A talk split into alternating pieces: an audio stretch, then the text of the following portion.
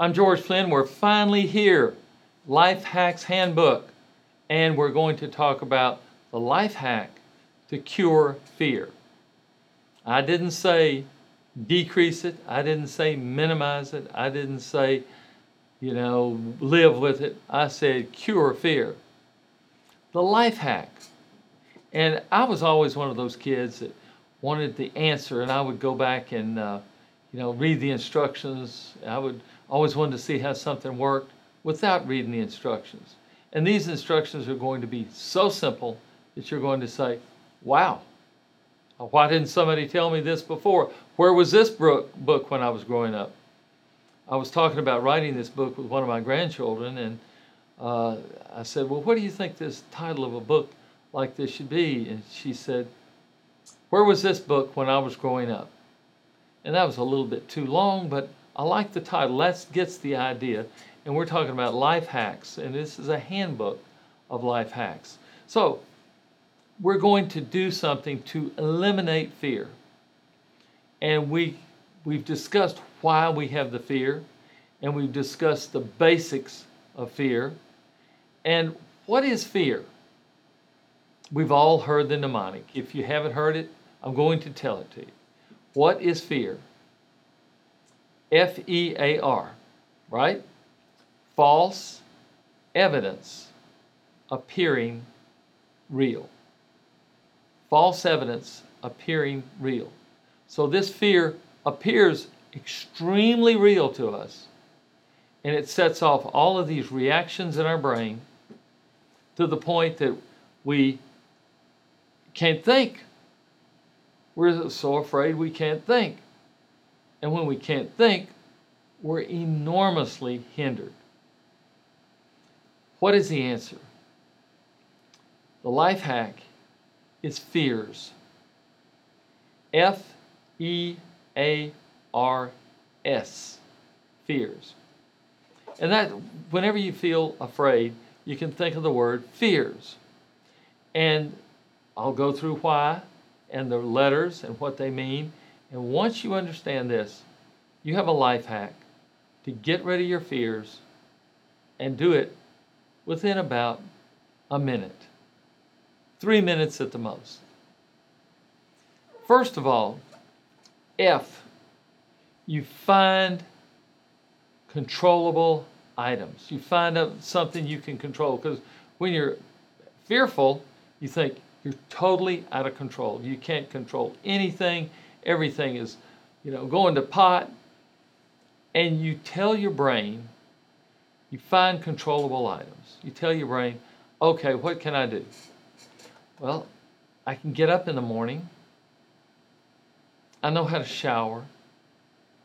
I know how to brush my teeth. I know how to make my my bread or food or breakfast, coffee, tea. I can control that. There are items in my life I can control. I'm in control of this and that, and I can control what I wear. I can control, I can wear the blue shirt or the pink shirt or these shoes or those shoes. Look at all of the items I'm in control of. And your brain says, when you tell it this, your brain says, oh, you are in control of some things. And what the brain does, it relaxes. Now, this finding the controllable items is sort of like the serenity prayer. And I will not get the whole thing right, but it basically says, uh, God, give me the uh, power to see the things I can control and the things I can't control and the wisdom to know the difference between the two. And what you're trying to do is find things you can't con- you can't control. Don't focus on those. Focus on the things you can control. And that's what you want to do.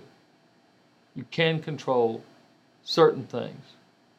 You can control the TV set the input that you have. You can control if you're going to watch TV, listen to radio, read newspapers, magazines. You can control what goes into your mind. And that's probably the most important control that you have what goes into your mind. Okay, you're afraid. You feel this fear, and you say, What am I going to do? What am I going to do? First of all, find your controllable items. That's F. E is you figure your problem out. You expand your problem. You don't try to condense your problem to one thing. Everyone says, oh, just break it down into one problem. You know, break your problem down. I say expand your problem. Write down every little nuance of the problem. Well, this is wrong, this is wrong, and this is wrong. Expand it as much as you can. And then, when you expand it, you find one little area that you can take care of, attack, solve, address. One area. And you address that one area. You have an action plan for addressing that one thing, either in the next minute, hour, days, weeks, months, years. You address that one little part of it. Now remember, you've expanded it. And then you're going to address another little part of it. And every day, or whenever you whenever you address that one little part of it that you picked out, when that's done, you move on to the next one, then the next one. But you've got an action plan. And when you have that action plan, your brain again relaxes. It says, hey, I got this. I can you know, take this little part of it, this little part of it, this little piece of it, and I can handle it. And once I add all of these up, I'm done with it. That's the F and the E. The A, remember, we're spelling the word fears, F E A R S. The A is shift your attention. A is attention shift. You're going to shift off of the problem, thinking about the problem, problem, problem, and all the parts of it, you're going to focus on the solution, the answer. And, you know, has there been anybody in your state, in your position, that has succeeded? Anybody. You know, remember the, the lady that was homeless? And she had a good imagination. She started writing a book. She wrote a bunch of books while sort of homeless and living, you know, on the subway in England. What book did she write? Harry Potter. Harry Potter. What people, who have you seen that's in your same situation that has succeeded? That's the reason the Rocky Balboa movies are so successful. That's the reason the Hero's Journeys movies are successful. You start out with nothing or at failure. You go up, you have some trials and tribulations, and you may be having those right now, but you succeed because you persist. Because you have focused your attention off of your problem and onto your solution what you're going to do is look at it and say, you know, as a general rule, people in this situation fail. But I'm the exception to this rule. Because in every rule, every general rule like that, there are exceptions. And why not you be the exception? I don't care how bad your problem is, you can be the exception. And what you do is you decide you're going to be that exception. Even if your problem looks unsurmountable, you're the exception. And that's what I want you to understand. Because your shift of your attention is off your problem and onto your solution. Therefore, you're going to be the exception, not the rule. So we've gotten the F and the E and the A. Now we're going to have the R. Reality. You know, this too will pass. The goldfish, his uh, attention span is somewhere between five and eight, seven seconds, we'll say. My son says it's five seconds, I say it's seven seconds. But to the goldfish, if he's been hungry for five seconds, he's been hungry his entire life. If he's been tired of swimming for five seconds, he's been, in, for his entire life, he's been tired of swimming because of his attention span. This too will pass. What is the longest time that I can stay in this condition, this mental condition?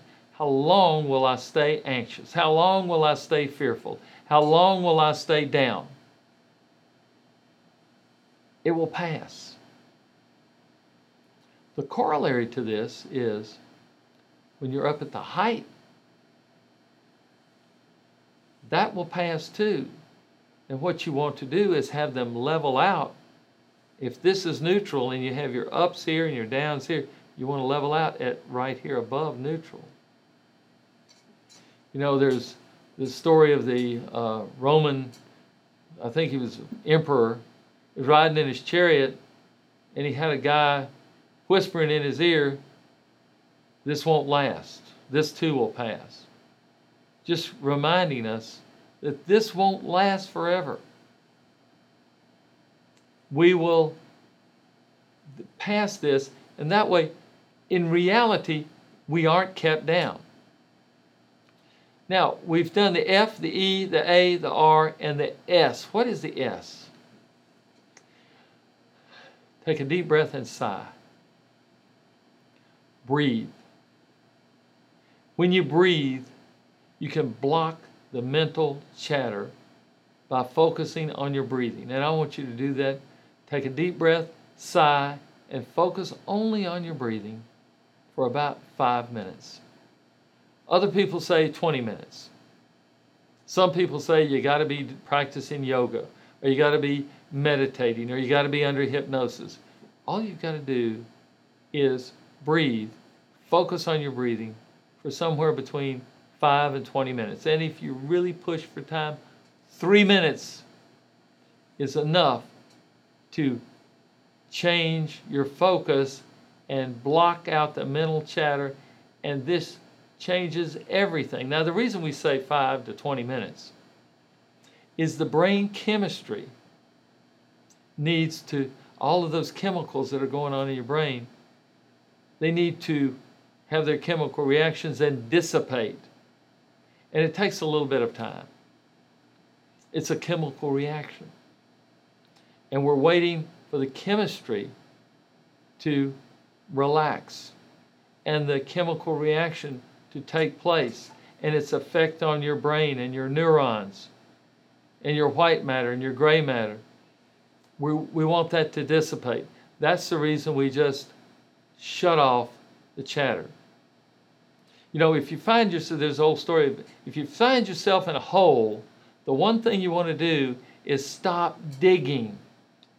So if you find yourself in a mental hole, the one thing you want to do is stop pouring those chemicals on your brain.